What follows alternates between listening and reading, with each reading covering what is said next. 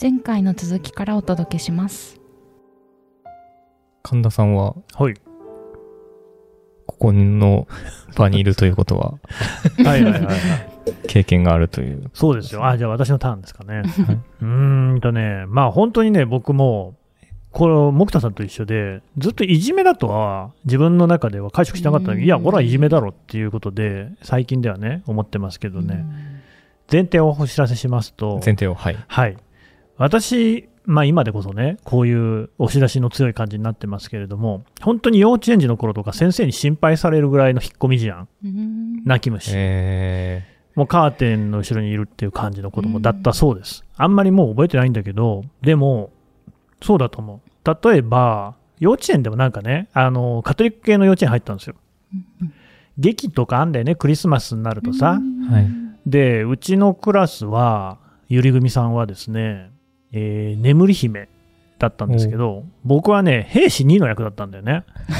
うん、僕覚えてます ね。いやそう本当にで、長じて、小学校5年生、まあ、6年生は学芸会なかったので、5年生の時には僕主役なんですよ。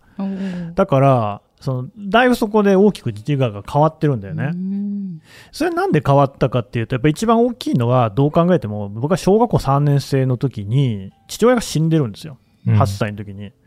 で、うちは、えー母と妹なのね。つまり、もう男は僕しかいないと。まあ、ちょっとマッチョな考えかもしれないけれども、ただやっぱりね、この母親もさ、まだ若いのに、30代のね、父親死んで嘆き悲しんでるし、妹はまだちっちゃいし、これは僕がしっかりしなきゃいけないっていうふうには明確に思ったのを覚えてるんですよ。で、そっからは、だからそんななんか泣いてる場合じゃないので、えー人前とかにも出ていくようになったっていう、そういう感じ。で、その時にちょうどその転校もしたので、うんまあ親父が死んじゃったので、母親の実家があった名古屋に戻ってるんですよ。なので、まあ環境も変わったこともあってですね、そこでだいぶ変わってるんですけど、ただですね、まあそう、小学校入った頃からもうすでにもう肥満児だったんですよね。うんあのー皆さんの頃にはローレルシスってのはありませんでしたかね？ローレルシスなんか聞いたことあるけど、うんなんかね使、ったことない。その肥満を測るバロメーターみたいなのがあって、僕はそのローレル指数っていうのに引っかかってたんですよ。つまり太りすぎっていうことですね。小学校2年の時には保健室に呼び出されて。もっと痩せなさいって言われてましたからね。うんで、小4の時には、目が悪くなってって、近眼なんですよね。で、だからメガネ買った。メガネが当時ね、1万4800円ってよく覚えてるんですよね。よく覚えてますね。ファミコンと同じ値段だったからうん、高っと思って、うちファミコンなかったんで、メガネ買うよりファミコン買ってほしいなと思ったんですけど、っていうね、ただそれもなんで1万4800円覚えてるかっていうと、うん。クラスで僕はネタにしてたんですよ。うん。メガネになったっていうことを、これファミコンと同じ値段するんだよとかっつって、ネタにして、笑いを取ってたんですよね。だその頃には、その結構クラスでも賑やかしというか、うん授業中にその先生とか、クラスメートが何かやった時にこうすかさずツッコミを入れてね笑いを取るみたいなのを得意技としてたんですよね。うん。でただまあそれも考えてみるとだからこうメガネデブなわけよ私で運動神経もそれこそ悪かったし足遅いんだよねうん小学生って足速いやつかっこいいっていう謎のルールあるから 足速いやつモテるってのもあるからさ だからもうそのスクールカースト的には底辺なわけですよはい。だけど、まあ、勉強は当時からできたんですよね、それと、だからその面白さ、明るさみたいなので、クラスでの位置を確保するっていう、まあ、自分なりの戦略ですよね。そんななんか別に考えてたわけじゃないけれども、まあ、本能的にやっていって、っていう、そういう小学生でしたよと。で、ただね、そのいじめっていうのが起きたのは別に小学校じゃないんですよね。中学校入ってから。で、うん多くの場合そうだと思うけど、まあ、持ち上がりですよ。小学校、2つの小学校が一緒になって中学校になったんだけど、はいまあ、3年生の時ですね。で僕はそういうふうに勉強ができるタイプだったので、1学期の学級委員にはならないんですよ。学級委員っていうのはクラスの代表ね。学級委員長って言ったり代表委員とかいろいろな言い方あると思うけど、大体さ、ほら、1学期とか前期とかなる子っていうのは運動ができるとか、本当のガキ大将的な子がなる。僕はその次、2学期とか後期とかに学級委員になるタイプだったらね。まあ、それなりにクラス内で認知はあるんだけれども、なんかこう、かっこよさとか一切ないので、勉強はでもあいつできるなみたいな感じの、そういう役どころですよね。別にそれなりに収まってたわけよ。だけど3年生の時に、まあ、突然ですね、ボコボコに殴られるようになって、これがね、相手がですね、番長グループ。まあ、番長っていう言葉もね、最近もはや死語だろうと思うんだけど、まあ、いたんだよ、番長がやっぱりね。その学校は、僕の行ってた中学校はめちゃくちゃに荒れていて、えーまあ、何回か話したことあると思いますけれども、例えば学校の廊下に吸い殻がいっぱい落ちてるのね。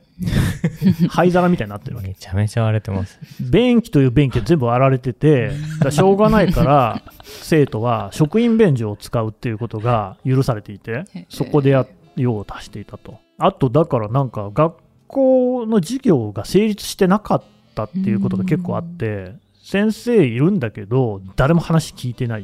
うんで、しまいに先生が市内持ってきたら、逆にその市内で先生が殴られるみたいな制度にね。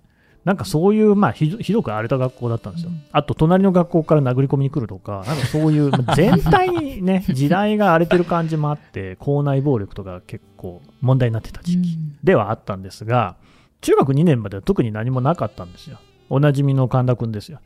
中学3年になったら、だからさっきからいくつか話し合ったけど、まあ、順番が回ってきた感があったんだよね。で、その番長グループがいるわけです。その荒れている学校の中でも、こいつが明らかにトップだなっていうのが一人いて、で、その、それこそ取り巻きじゃないけれども、それぞれに荒れてるやつがいて、で、そいつらが大体いつも5人ぐらいで行動を共にしてるわけですよ。はいはい。全体で言うともっとね、十何人とかいるんだけど、まあ大体5人ぐらいが中核がいるわけですよ、ねはい。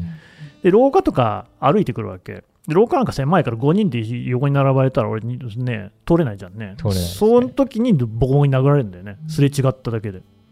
意味がわかんないわけ。そのなんで僕が殴られることになってしまったのかと。特別何かその、それこそね、きっかけが見つからないわけですよ。部活が一緒のやつがいるわけでも何でもないし、単に同じ学校っていうだけだから、一応4クラスもあったしね。なんだかわかんないんだけれども、まず番長が僕に殴りかかってくるわけですよ。殴りかかってくるっていうか、まあ、こっちは一方的にやられるわけですよね。で、周りの連中もそれに追随するっていう感じ。で、まあ、やっぱり痛いわけ。当たり前だけど殴られるわけだから。で、こっちはそんななんか運動もできないしさ、喧嘩の仕方とかも知らないしさ、もうもうもちろん別に殴り返すまでもなく、もうあ一方的にやられるだけっていう日々ですよね。えー、なんかさっき夏の陣とか冬の陣とか言ってたな。なんかいつ頃だろうね。でも秋かなって感じするけどね。季節分かれた。季節が 分かりました。秋の時期。そう。で、もうとにかくやっぱり怖くて、もうその番長グループとかがいると、もう逃げてたわけよね。だけど、やっぱりその廊下とかですれ違う時とか逃げられないわけじゃないですか。うんあと向こうが教室、自分のいる教室に来る時とかもあったからね。はいはい。うん。で、殴られるわけよ。囚人監視の中でさ。で、そうすると、やっぱなんか、孤立してくんだよね。なんかみんなさ、それまで普通に喋ってたやつとかもさ、僕と口を聞かなくなるわけですよ。やっぱ怖いじゃん。あいつ、明らかにいじめの標的になってるから、そいつとつるんでるってとこ見つかったら僕も被害に遭うかもしれないみたいな。感じになるんだよね。で、まあ、本当もう毎日学校行くのは苦痛だったんだけれども、佐野君じゃないけど、ここで 行かないっていう選択肢にはならないんだようん。ね。なんでですかね。てかね、意地を張るんだよね。別に休み、ね、カフェに行けるだけのこうさ、胆力が俺にもあったらなと思うけど、まあ普通に学校に行ってて、授業はもう皆勤賞だよね、だからね。だけど、もう本当毎日行くの嫌だったし、もう怖かったよね。もうビビり上がってて、うんとにかくそいつらに目つけられないにはどうしたらいいかっていうことだけを考えるような、そういう生活ですよ。あちなみにそう言い忘れてたけど、僕は生徒会長なんだよね。生徒会長終わったぐらいかな。前期生徒会長みたいなことだったかもしれないけど、忘れちゃったけど、とにかく中3で生徒会長やってるんですよ。で、まあ、そのさ、何が起きてるかわからないと対処のしようもないじゃないですか。うん本当にね、毎日なんか辛い中言ってたんですけれども、そもそもね、この僕をそのボにぶん殴ってた番長ですよ。は、小学校一緒なの。うで、ん小学校の、僕3年で転校してるんだけど、東京から名古屋に。3年から6年までずっと同じクラスなの。で、まあ、そんなに親しくないけれども、でも友達だったのね。まあ、4年一緒だからね。まあそうですよね。で、彼が、その番長の方が、実は、その、小学校の時にもう児童会とかいうのがあって、その時には会長だったか忘れちゃったけど、役員になってんだよね。で、僕は、その選挙活動手伝ってんの。選挙活動。それはすごい覚えてて、選挙活動あんのよ。ポスターとか作るんだよね。小学校の。そう。で、僕がその番長の、当時は番長じゃないんだけど、キャッチコピーとか作ってた。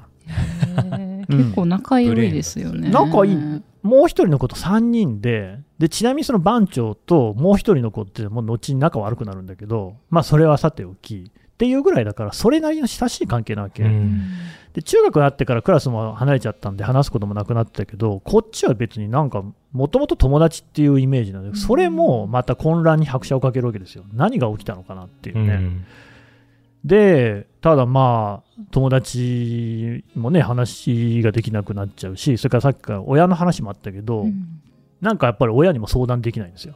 うんだから僕の場合はやっぱり片親ってのもあって、なんか母親は働いてるし、あとあんま迷惑かけたくないっていう気持ちもありましたね。。それも覚えてますけどね。で、じゃあ先生に相談するかっていうと、もうそんな風に荒れてる学校だから、先生が役に立つという感じがないんだよね。だって実際生徒にボコにされてる人にどうやって頼ればいいんだよって話にはなってくるじゃない。うんまあいろんな先生がいたんだけど、ちょっとそこもね、あんまり信頼が僕は個人的にはしてなくて、じゃあどうなったかっていうとですね、その後で、なんだろうな、それこそ真田君じゃないけれども、ちょっと自分の気持ちが変わったっていう瞬間があって、おうまた廊下でさ、番長グループとすれ違う羽目になったわけよ。で、こっちはいつもよりこそこそ逃げたわけ。が廊下の端っこの方に行ったわけよね。そしたら、ナンバー2がいるんだよね、番長グループの。そのナンバー2に、おいと、お前、神田お前いつもこそこそしてんじゃねえぞとかって言われて、また殴られたわけ。でその時には、それ言われて、まあ前も言われたかもしれないけど、俺なんでこそこそしてんのかなっていうので、うんなんか自分の中で意識がそこでカチッと変わったんだよね。で、それからは、殴られても、あの、全く廊下とかでどかなくなったへの。それ、めちゃくちゃ殴られた。まあ、倍殴られるようになった。え。痛いじゃないですか。かそう。だけど、いや、考えてみたらさ、その小3の時に父親が死んだ時とかもさ、自分がしっかりしなきゃいけないと思ってたわけじゃんね。いや、こんなんで、そんなんなんでその俺がそれ逆に逃げないかんのだっていう考えに突然なったんだよね。うん。そしたら、まあ、なんか、殴られなくなった。あリアクションがなくなったからなんですかね。なんか、だから、真田君の話にもちょっと通じるところもあるかもしれないけど、うんなんか、こいつ、何なんだみたいな感じにはなったのかもしれない。確かに多分そうなったんでしょうね。で、まあ、それでこう、暴力自体は、えーやんだんですよ。たださ、それだけじゃね、その間はね、ある時ね、街を歩いてたわけですよね。そしたら、たまさか、番長が一人でいる時に、信号で会ったんだよね、交差点で。で、俺も意を決して、自分から話しかけたの、それ偉いですね。番長。見て見ぬふりしちゃうな。そしたら、そのなんか、まあ、別にさ、そこで世間話だよね。もう、そうだな。えっ、と、秋から冬にかけての頃だったと思うんだけど、もう中学3年生ですからね、みんな高校受験でざわざわしてる時期ですよね。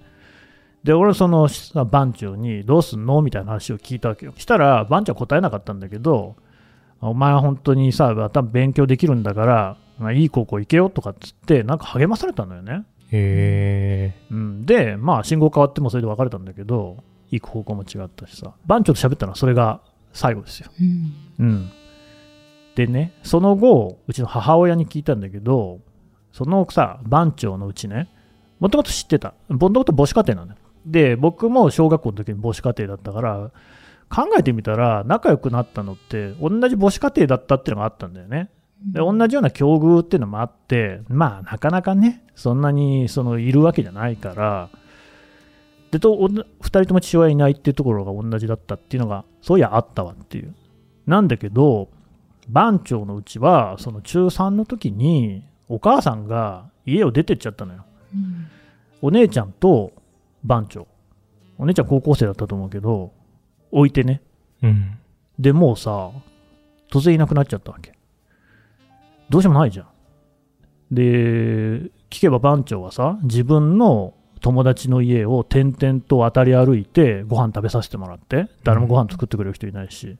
だから、そう、あの生徒会、児童会かな、小学校で立候補するぐらい、頭良かったんだよね、うん、当時、オール5。あのね、僕は成績は良かったんだけど、体育だけ2とか3だったんだよね、おおむね2なんだよ。だけど、その番長は本当にほぼオール5、なんか4が音楽とか図工とかにひょっとして入ってたかなと思うけど、体育もめちゃくちゃできたから、うん、地頭いいやつで、ですごい覚えてるのが、中学の、もう中学2年ぐらいからグレてたんだけど、中間試験とかあるんでしょ？定期テスト、はい、定期テスト受けてるとさ、邪魔しに来んだよね。クラス入ってきて、そいつは受けないんだけど、で、なんかやってんのか、お前らみたいな感じで来るわけ。で、先生もさ、もう番長で、番長とか言わないよ。名字言うんだけど、出ていけよとか言うんだけど、基本言うこと聞きやしないよね。でさ、そのなんか、こう目についたやつを見つけてさ、おい、何々と思って、なんか、テストだっつなんか、居眠りしてんじゃないのか、水泳部だけにっていうわけ。これ意味わかる？え？スイマー。あー、なるほど。最後にスイマーって言うんだけど、睡魔とスイマーをかけてんだよ。じゃ高度ですね。中2にしてさ、スイマーを使う。結構な、あの、高度なレベルのギャグじゃない？確かに。いや、こいつ、普通に勉強してたら、本当に学校とか行けたんだろうなと思うんだけどさ、結局、家庭環境がそういう風だから、勉強に専念するどころか、自分でお金稼がないと生きていけないっていう境遇になっちゃうんだよね。で、まあ、実際その後、僕は伝え聞いた話でしかないけれども、中学を卒業したら、すぐにその、バーというかね、そういうところで働いて、バーテンダーになって、まあ、それで身を立てていたっていう話を聞いたけど、うん、うん、だからさ、おそらく彼は、そういうね、もともと同じような母子家庭にあった境遇のね、まあ、そんなに俺と変わらないと思っていた僕は、まあ、普通じゃん。普通じゃんっていうか、別に何も変化はないわけ。うん、彼の方だけに変化が起きてるわけだよね。父親いなくなあ違う父親もいないのに母親もいなくなっちゃったと。だから、それで、大体僕が殴られた時期と、その話で噂に聞いたそのお母さんがいなくなっちゃった時期が重なってんだよね。だからなんでこいつは変わらないんだっていうところが一つのターニングポイント的な感じになって、殴りに来たのかもしれないっていうさ。まあ、近親像じゃないけれども、俺はこんな目に遭ってるのに、あいつは変わらないっていう。で、しかも結構そうやって明るい感じだったから、なんか、おちゃらけていて許せないみたいなのがあったのかもね。本人に確認したわけじゃないけど、うん。っていうね。で、まあ、そういう話をそう聞くとさ、まあ、それでね、俺が殴られたことの痛みが消えるわけでは全然ないんだけれども、やっぱりいじめてくるやつ、殴ってくるやつには殴ってくるやつのこう事情というか理由はあるんだろうなと。許さないですけどね。でも理由はあるんだなっていうふうに思って、まあ、そのこともなんか一つ支えにはなったなと。で、それが、まあ、なんとなく今の仕事にも通じてるかなって思うのは、知らないことって怖いし、なんかこう、バカにもできる。例えば国際問題とかもそういうとこあると思って、日本でいうとさ、中韓とか北朝鮮とかさ、まあ、近い国で結構そこに対してこう差別的な意識を丸出しにする人とかいるでしょ？まあ、でも僕はさ、まあ、韓国、北朝鮮はあんまほほぼ行ったことないからあんまよくわかんないけど、中国人は少なくとも、中国って嫌いは僕、国は嫌いですよ、僕は。あの共産党独裁体制はね。でも、中国人は、まあ、普通にいいやつだよね。てか、人間なんてのはさ、みんな普通に喋ればいいやつ。だけど、そういうのが知らないと、経験がないと分かんないと、やっぱりなんか、中国とか、北朝鮮とかっていうことでレッテルを貼っちゃうじゃんね。うん、っていうようなのも、しかし解像度が低いからじゃないかと。で、いろんな物事って、ま、その2人の話っても共通してくるのかなと思うけれども、なんというか、情報量を多くする、視野を広げるっていうことによって、見え方が変わってきて、まあ、結局、そんなんてさ、自分のこう心の問題もあるわけで、自分がどういうふうに解釈をするか、見えているかっていうところで、だいぶ受け止め方が変わってくる。だからやっぱり情報量多い方がいいなっていうね、うん、会社に入ってからもすごい結構ね、悩みの相談とか受けるたびに思うけれども、情報量を増やすと、なんか見え方が違うのよね、うん、なんか上司にこんな命令をされて嫌だみたいな、こんな風記事の扱いがこんな風になったとかっていうのも、いろんな事情を全部集めると、話が違って見える。逆にそのね、後輩の記者のことをおもんぱかって上の人はあのその人に傷がつかないようにいろいろ配慮した結果こうなってるんだなみたいなのも情報を集めると見えたりするんだよね。うんっていうのの最初の経験がその中学だったかもしれないなっていうね。でちなみにそいつとはもうその後一切接点はないんだけれども高2かな高3か高2かなの時になんか突然電話かかってきたんだよね。でなんかその授業をやろうと思っていてそのお前は詳しかったと思うからパソコンの使い方を教えてくれって言われてね、うん、断りましたけどね。断ってるじゃないですか。断りました、ね。えーそんなね俺を殴ったやつになんでそんなこと教えてなきゃいけ？ないんだとは言わなかったですけれども、うん、ちょっと忙しいっつって断りまあねというのは思いました。っていうのはまあねその後ね僕が小学校3年生の時に最初に転校した時に、えーおじいちゃんの家に預けられたわけですよ。お母さん働かなきゃいけないからねまあ、それはうちの近所ではあるんだけれども、歩いて10分ぐらいのところにあって、その2軒隣に、僕の初めて名古屋に引っ越した時にできた友達っていうのがいて、これはまあ先生の配慮だったと思うんだけど、クラスも一緒だったわけですよ、小3でね。で、中学で転校してっちゃったの。転校してっちゃったからもう年賀状のやり取りぐらいしかしてなかったっていうそういう友達がいてでその子が高3の時だな、まあ、自殺しちゃったんだよねうんこれはもう新聞報道にもなっていて、でこれも母親に聞いたら、まあ、母親の、ね、地元なのでね、あのーなんか悪い不良グループみたいなのに、のバイクのなんか傷をつけたとか難癖をつけられて、10万円払えって言われてて、で、払えないって言って、まあ、そのそれは引き金ね。だけど、まあ、それまでにもその悪いグループにいろいろこう使いっ走りみたいにさせられてて、まあ、いじめだよね、言ってみればね。で、自ら命を絶ったって話だけど。うん、で、そのさ、まあ、10万円はまあ単に引き金にしすぎないと思うけれども、それも10万円なんてさ、消費者金融きはすぐに借りられる金でしかないし、そもそも、まあ、そういうところにずっととどまる必要なかったけどね。さっきまで配信もあったけど、逃げればいいわけじゃない。だけど、そいつは死んじゃったわけ。で、まあ、僕は葬葬式には行ってない。だけど、うちの母親は、まあ、その、葬式というかね、あの、お悔やみに行ったんだよね。もう近所だからさ。したらさ、そこはさ、ひいおばあちゃんまだ生きてんのよ。もうさ、ひいおばあちゃんなんかさ、18歳で自分のひ孫先になっちゃったっていうことでさ、もう本当に悲しそうに、うんもう、消えてしまうんじゃないかっていうぐらいさ、小さくなっていて、辛そうだったと。まあさ、ね、その、僕の友達がさどういうこうことを考えてたか、僕は何も知らないし、無責任なこと言うつもりないのよね。まあ、しかしやっぱそういうさ、そんな悲しいことないじゃない。うんうん、そういうことはやめようよってことだよね。なかなか一人で解解決するとかってやっぱり良くない、難しいと思うので、いろんな人に頼るのがいいと思うけれども、僕みたいに頼る人がいないっていう人もいると思うんだよね。うんそういう時はもう本当にあの情報量をね、増やす、解像度を上げてほしい。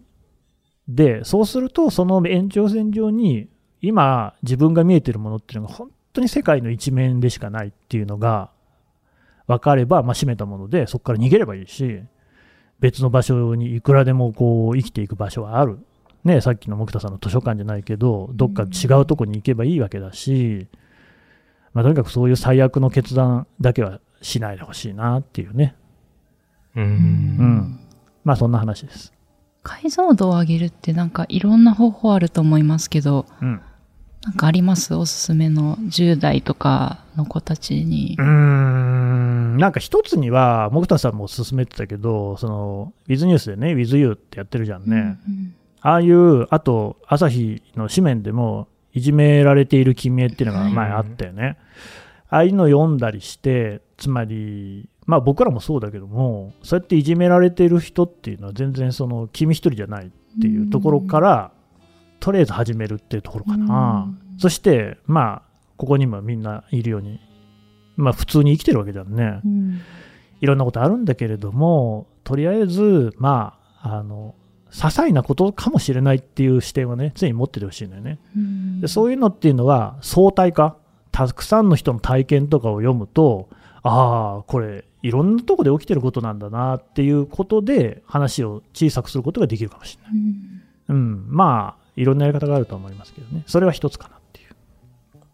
どうですか、木田さん、逆に。そうですね。でも確かにいろんな人の体験を聞くと、今日もそうですけど、やっぱり一人一人状況がいろいろ違っ違うよね。て、うんまあでも思うのはやっぱり私一人じゃないんだっていうのはすごい強く思うし、まあでもどうしてもその渦中にいると、私がいけないんじゃないかとか、なんか原因探しを始めちゃうんですよそう、ね。本当そうだよいや神田さんとかも謎ですん。もんね。なんか当時はなんか嫌な態度が取ったかなとか思うよね。はいはうん、でも何もやっぱ分かんなかったんだけど、だから今のもう俺が勝手に持ってるだけで本当かどうか分かんないけどね。自分のせいじゃないよっていうのをねまあ、気づくのはとても難しいしなかなかそんなにこうメンタル強くなれないとは思うんですけど、うん、だからでも佐野君と逆で、はい。そういう経験があったので、なんかクソ度胸みたいなのがつきましたね。クソドキョ、そっか。だからその後、その取材の相手がヤクザとか IS とかになっていくわけだけど、なんかある種のなんか、まあ、丁寧と言いますかね、うん別にそんななんか中3の頃の覚悟に比べてどうってことないなみたいなのがあるかもしれないですねああ、でも僕もそれは結構ありますね。なんか当時のうんマイナス、あそこがどん、なんか精神的に一番すさんでた時期だと思うんで、あるよね。まあなんかあの時期に比べれば大大したことないなみたいなのは、その、プラスに捉えればですけど、確か まあでも、ない方がいいことは間違いないですよね。そうそう。ない方がもちろんいい。はい。だけど、あったとしても、なんかそれで自分がこうね、その後の生き方に対して、何かね、ポジティブになれる要素があるかもしれないから、うん。それをこう悲観しないでほしい。うんうんうに、うんん。これ、WithYou やった時に、リスナーさんから届いたコメントがあって、すごい赤裸々に語ってくれてたやつがあって、紹介してもいいですか？もちろんよろないですよ。その方がちょっと、それでね、えっ、と、取り上げたかったんですけど、ちょっと水野さんと金沢さんと寄って合わずにできてなかったんですけど、ちょっと聞きたいことがあるという方がいて、40代女性の方ですね。えー私は朝ポキのヘビーリスナーですが、ありがとうございます。正直これまでサンさんが心に引っかかることはありませんでした。ごめんなさい。言われてるね。サンさんといえば、イケボ、場の潤滑油、愛想笑い多めという印象で、もう少しサンさんの人がわかるといいなと、以前から少し難しい感じがしていたのですが、今回は、この、一押し輸入の時の回ですね。私にとってサン真田さんのキラリ回でしたと言っていただいて、ありがとうございます。で、いじめについてですが、私は小学生時代にいじめ側、中高時代にいじめられた側にいたことがあります。中学時代のいじめは、女子特有のグループ内での無視、悪口の輪番性に当たっただけです。高校時代は全く根も葉もない噂を広められ、悪口に苦しんだ経験があります。私は当時とても気の強い性格だったので、私は悪くないのだから絶対に学校は休まないという、まあ、元気で乗り切りました。やっぱみんな休まないっていう。で、どちらも時間が経てば落ち着き、卒業する頃には皆丸く収まっていました。それらのことを思い出すことはほとんどありません。しかし、小学生時代に、ある一人の女の子をいじめてしまった経験は、未だに私の中に強く深く残っています。彼女に聞こえるように悪口を言ったり、一緒に下校しながら、周囲にはわからないようにこっそり肘をつねったこともあります。彼女の顔、悲しそうな顔は、未だにはっきり思い浮かびますし、しばしば心に浮かんできます。えーいじめた側は忘れてしまうというお話もありましたが、いじめた側ももしかすると心に残っている場合もあるかもしれないというような発言もありましたと。辛い経験をしたのに代弁してくださりありがとうございます。いじめてしまった彼女とは、高校以降進路が分かれたのですが、風の頼りで警察官になったと聞きました。罪悪感に苛まれ、苦しい感情で押しつぶされそうになった時、もしや私への恨みを晴らすために悪人を懲らしめる職業に就いたのではなどと妄想が膨らんでしまうくらいです。大人になり息子ができて、私がいじめていた時と同じくらいの年代になりました。息子は去年、いじめのようなものを受けました。当然親として、相手の子供に対して頭に来たのですが、一方的に責める気にはなりませんでした。その子ももしかしたら家庭で愛情を受けていないのかもしれない。寂しい思いをしているのかもしれないと。いじめの理由には様々あると思いますが、私の場合は完全に憂さ晴らしでした。私の家庭はとても複雑で、両親による暴力、暴言、酒乱、借金など、日々辛いことが渦巻いていました。それらの鬱憤を晴らすために彼女を利用していたのだと今になったらわかります。いじめてしまった彼女に全く非はありません。だから余計になんてひどいことをしてしまったのだと苦しんでいます。私の家庭環境がいじめを許す理由には全くならないのは承知しています。ただ、いじめる側も苦しんでいる場合がある。その苦しみを救う何かがあればいいのにとは考えています。えー今日の放送を聞いていつか必ず自分から当時のことを謝ろうと決意しました。ただ、何十年かぶりに突然こちらから連絡する勇気がありません。同窓会などで会えた時には、などと思ってしまう自分が、今なお、癒しいことを認めざるを得ません。えー、真田さん、他、金沢さん、水野さんだったら、どのようなタイミングで謝ってほしいですか？よければ教えてくださいって。どうですか？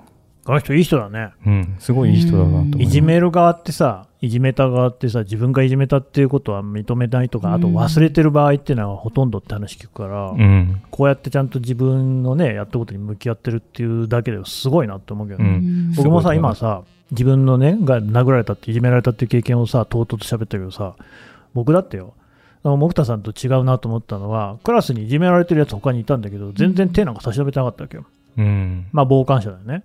それってまあ、言ってみりゃ、こうさ、いじめのこう、加害にこう協力してるようなもんじゃない。うん。で、しかも生徒会長とかやってるわけよ。そう。全然そんななんかさ、救おうとしてなかったもんね。本当にクソ野郎だよね。っていうことを考えるとさ、この人って本当にこうんう、偉い。うん。うん。っていうのをまず言いたいね。うん、そうですね。覚えてない人の方が本当に多分多い。からし、多分やっぱりさ、自分でやった嫌なことって忘れたいと思うんじまあゃない？そうですねうん。自分はや、そういうことをやってたということを認めたくないみたいなところもきっとありますもんね。だからこう思えてるだけですごいと思いますけどう、ん謝りたいということなんですけど、どんなタイミングで謝ってほしいですか？っていうかそもそも謝ってほしいですか？いや、どうだろうね。僕の場合は、今、その番長に謝れたとしても、はい。いや、別に全然、その、なんか、いや、いいけどっていうしかないかな。時間も経っっててるしね、もう30年以上経ってるから。もはやね。だから、なんだろうね。僕の場合はそうやって、もう消化が自分の中でできてるから、うんう。ん。全然感謝とか一切しないよ。まあだけど、そうですねまあ自分が変わるきっかけにもなってるしね。どうだろう？え、佐野君どうよ？そうですかね。いや、まあ、あの、高校の時に一人から謝られたっていうのがあってうん、その時は確かに、なんか、いいよって言って、その、いいよって言った瞬間に、なんかちょっと、ちょっと楽になったみたいな感覚はあるんですけど、今のタイミングで言われ、まあ、まあ仮に今のタイミングで謝ってきてくれたとして、そのグループのボスみたいなやつが、そういう、そういう状況になったら、あ、この人も変わったんだなっていう ふうには思うけど、うん、どうなんだろう。謝ってほしいみたいな感情は今、もう、もはやない、ないかもしれないですね。うんうんどうですか、木田さん？そうですね。私も、どうかなうん。まあ困るよね。でもなんかその今回のこの収録するにあたっても思ったんですけどその宮崎亮さんってあの大阪社会部の先輩が、あの自分が大学の時に友達のがゲイだってアウティングされちゃった飲み会に行ってっていう経験をあのもう一度同級生に聞いて回ってそのことに向き合ったっていうのをすごく思い出してなんかもしそのこと何かうんまたなんていうか深く話せることがあるならそんな感じでこうまあ謝るっていうだけじゃなくて私も今忘れてるだけでその輪番性という言葉が今あったように他の子にこういじめの標的が移ってた時期もあってあの今記憶から消してるだけで私ももしかしたら加担してたかもしれないしなんか当時のことを一緒にもう一度語り合ってみてあの時ああだったよねとか場合によっては私もなんか嫌なことしてたかもしれないしなんかそういうことを一緒にこう考える機会とかはいいいいなっていうか、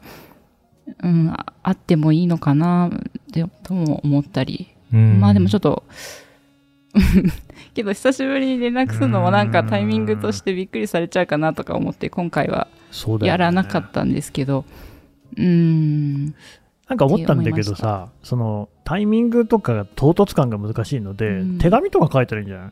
ああでもお手紙いいですね、確かに。住所とか分かればにはなるけど、ちょっとこう、距離を置きながらも自分の気持ちを伝えるみたいなね。うん。確かに。そこから帰ってくるかもしれないですしねう。んまあ、宮崎さんの場合もやっぱりね、彼も記者の仕事にそこが乗ってるっていうところが、一つ背中を押してるところがあって、うんちょっと特殊なケースかなっていう気はね。うん。まあ、しかも当事者じゃないですもんね。宮崎さんがこうアウティングしたっていうわけじゃなくて、その場にいて、うんさらに白川さんっていうね、そのアウティングをされた側も、そのテレビ局でやっぱり記者ディレクターとして働いててう、んかつそれを今現状で公にしてるっていうのもあるから、うん、いろんなケースあるからね。うん。とりあえず手紙いいかも。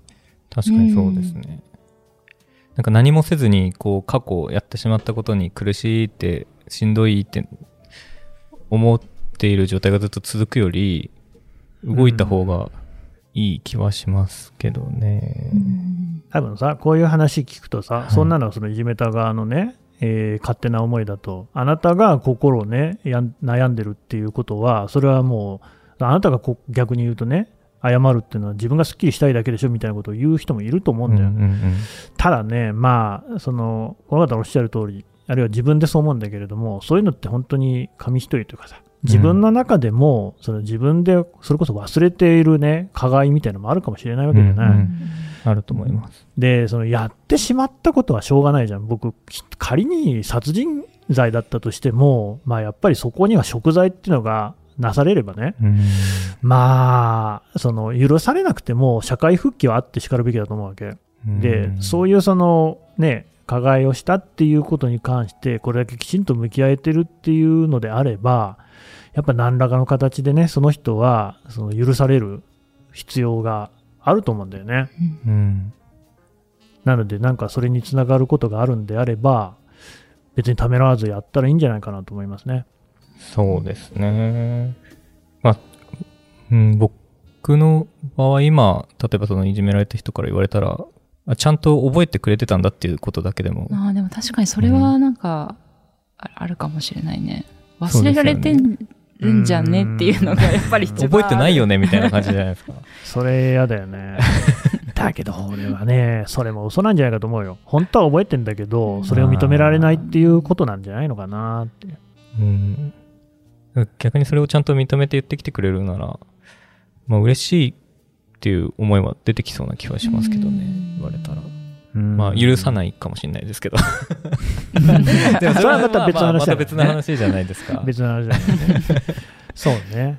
うん。言ってきてくれたことでちょっと進む部分もあると思ううし。んまあ、いまだにこういうふうに言ってるぐらいだから、相当苦しい思いをしてると思うんだよね。うんそうですね。うん。ちょっと何かね、前進するといいですけどね。そうですねう。んというのを紹介しきれてなかったのでうー。ん、難しいね、こういう話はね。そうですね。まあでもね、うーん、いろいろなこうね、大変なことがあるんですけれども、で、僕はさ、なんかさ、ああいうこと言うとさ、良くないなとは思うんだよね、つまり、なんか、僕は、その、殴ってきたさ、番長にさ、はい。対してこう向かっていくみたいな感じだったわけじゃない。うんいや、それで死ぬ場合もあると思うのよ。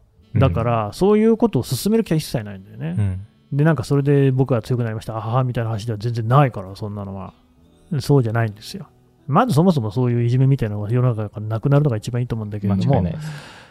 まあおそらくは難しいでしょう。うん。それは戦争を全てなくすのと同じぐらい難しいと思うんですよね。まあ、だとすれば、やっぱりなんかこう、柔軟に受け止めるのが一番いいと思うんですよ。だからまず逃げるとかっていうのはかっこ悪いと思わないでほしいし、誰かに頼る、すがるとかも全然かっこ悪くないし、てかかっこ悪いのがかっこいいんですよ、やっぱ。かっこいいのはかっこ悪いですね。難しいですね。なんか今 何言ってんのいや、難しいですね。おなじみのポカーン出ましたね。なんていうのかな、でもそこがやっぱり小中高あたりだと難しいじゃないですか。大人になると視野が広がるじゃない世間が分かってそうですね。行く場所もいっぱいありますしね。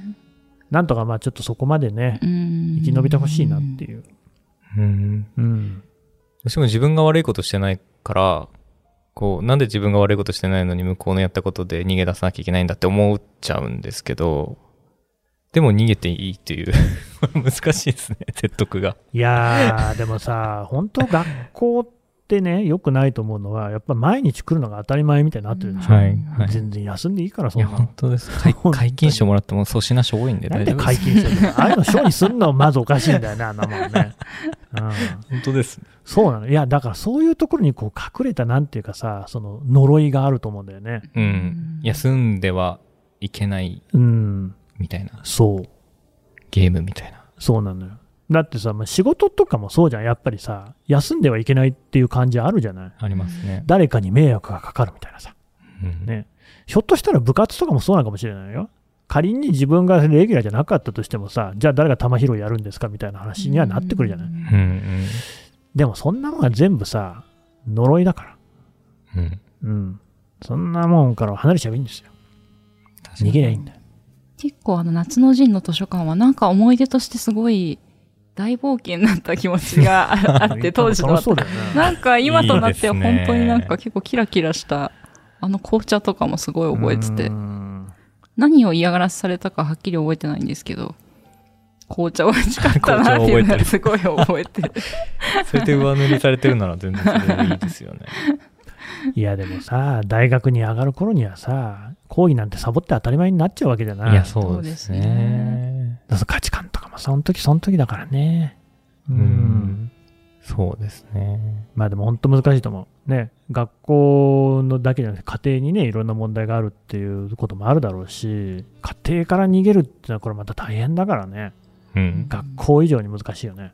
でもそういう時でもなんかどっかに逃げるっていうかなんか選択的なね、なんかこう離脱を選んでほしいなっていう。そうですね。うん。そういううちもあったからな、周りにもな。逃げ場所。逃げ場所探さなきゃですね。そうね、逃げ場所っていうか、居場所っていうか居場所ね。そうだね。もう難しいね。そこからまた何か罠が潜んでる場合もね。いや、まあ、移動先にあることもありますからね。あるからね。そうなんだよな。だからまあ、どうやったってね、それは、その、あなたの責任ではないので、あなたのせいではないので、まあそれだけ忘れなければ、なんとかやっていけるところもあるんじゃないかなっていう。自分が悪いと思わないでほしい。うんう。ん。まあ僕なんかはね、性悪説なんて、ず性悪説なので、全員悪いと思ってるね。いやいや、そんなもんだっていや、。まあまあ、そうですね。俺結構さ、朝日新聞にいて思うのは、割とこの会社の中には性善説の人が多いと思うんだよね。うんまあ真面目だからなんだけどさ、そんなに人間なんてさ、いいもんじゃないから。っていうのは、ちょっとどっかに片隅に置いとくと、心に毛が生やせるんじゃないかなと思うけどね。うん、確かに。うん。そんな。僕も結構制約説が合うかもしれない。いや、進めないけどね。それ疑心暗鬼につながる場合もある。で行きましょうみたいな話ではないです。疑心暗鬼につながる場合もあるんだよそうね。うん あれですか？き今聞いてて、例えば10代の子とかが、どう誰に相談すればいいか分かんないみたいになったら、朝ポッキはありですか？いやいや、ずもちろんですよお。うん。何でも相談してくださいよ。フォームは、音声チーム今すぐ見るので。そうですね。まあ、できれば返信できる何かしらをね、あ書いておいてくれるとね。とかうん、ツイッターアカウントとか何かしらね。LINE でも何でも。うん。あるといいですけどね。うんうんあの、各種取り揃えてますんで。何でもありま男性。女性、あるいはね、年代、いろいろ取り揃えてますから。はい。うん。この人聞いてくれてあれば伝わりますから。そうですね。はいこれ系のアドバイスが欲しいみたいなのがあるとよりいいですけどね。これ系の、そうですね。やっぱり番長に絡まれてる人は私にぜひ ご一報いただければ。で、部活の関係は佐田君、木田さん、はいはいいいのかもしれないですしね。確かに。図書館に冒険したい人は木田さん。おすすめの本とか夏のもいっぱい冒険の仕方夏の冒あ、険。いいね、おすすめの本ね。緑の指っていう本。いいですよ。もう大好き。何それホラーじゃないの？いやホラーじゃないです。緑の指とかって違います半端じゃないのそれはシュレックじゃねえよ。あ違う。あシュレックじゃねえ。なんか親指でこうやったら、はい。押すとここからお花が咲くという指を持った少年のすごい素敵な。物語。なんで興味なさそうですあるある。でもそれ夢があるんです大砲とかにもこうやって花を咲かせてあ、打てなくしちゃうんですよ。っていう。それはいい素敵な話なのね。素敵な話です。ホラーじゃないです。いや、ホラーじゃなくてさ緑の指確かに僕はなんかで読んだのはさ、そういうその少年がいて、もうさ、それこそそんなのできるのってイエス・キリスト以来なわけよ。で、神の再臨だみたいな話にはなってきてさ、で、みんなをこう癒すわけ。はい。で、そうしたらさ、実は副作用があって、その子が相手をね、癒したり、なんかこう、なんていうの、植物を生やすみたいなことをやるたびに、自分のエネルギーを外に放出していたっていう。うんうんだその子は死んじゃう。悲しい話じゃないですか。っていうのを今思い出して、じゃあなんか、ぐっとなったんだけど、まあそれは物語ですからね。いやでも確かに緑の指も最後は、ちょっとネタバレやめましょうね。あー最後はね、どうなるかなっていう。紅茶想像力を飲みながら読んでもらって。そうですね。読んでほしいです。うんまあでも文学いいよね。怪人に二十面相とか、それまた全然違うけど。もう明智小五郎とかめっちゃ面白くてずっと読んでましたね。全然 あそうね。いいですね、怪人20面相ね。江戸川乱歩もいいですけれどもね。乱歩あの怪人20面相とかはいいんだけど、やばいやつもいっぱいあるから。いや、結構でも、あの刺激が楽しいんですよ、小学生あの。そう。図書館によく置いてるなーっていう小学生の時結構な。に江戸川乱歩の刺激にいやハマるって結構僕さ、中学ぐらいの時にさ、芋虫とかさ、人間椅子とかでもちょっと嫌んだけどね。人間椅子読んだ気がします。人間椅子の方がまだいいかな。芋虫とかめちゃくちゃ怖いよ。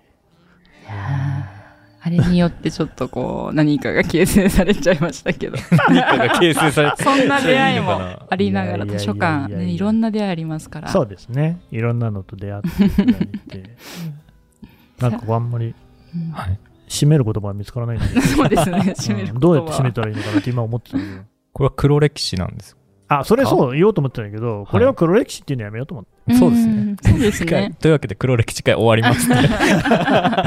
なんだろうな、これの他に語学編取って、そっちは黒歴史とか言っていいと思うんだよね。うんうんなん、か、まあ、語学なんか別にできなくていいからさ、日本語さえできれば、あるいはどっか単一の言語ができれば生きていけるからね生き。てきます。いじめの話はね、なんかこれを黒っていうことが果たして適当かどうか。うんそれはさ、あのね、加害側、被害側それぞれあると思うんだけれども、少なくとも被害を受けてる側はさ、別に何も悪くないのに、それをなんで黒って言われなきゃいけないんだって話じゃない？っうん確かに。ていうね。うん。歴史。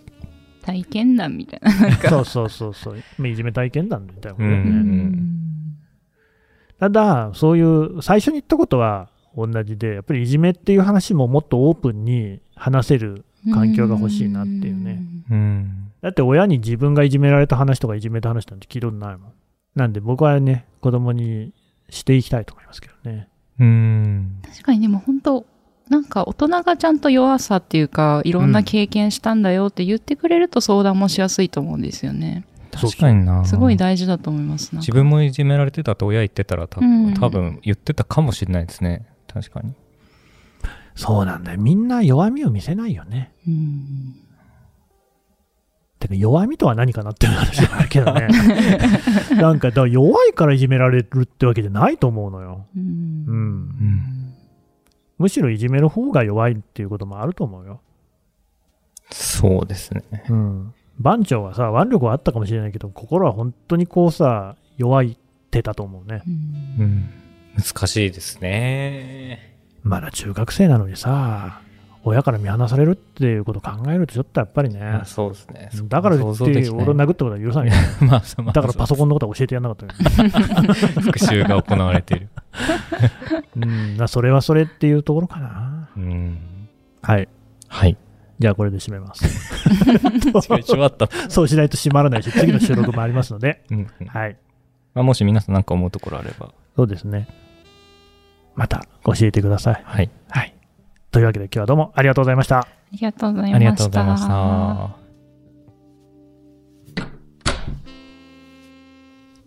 朝日新聞ポッドキャスト楽屋裏では皆様からトークテーマを募集しています概要欄のお便りフォームや Twitter のコミュニティまでお寄せください。お待ちしております。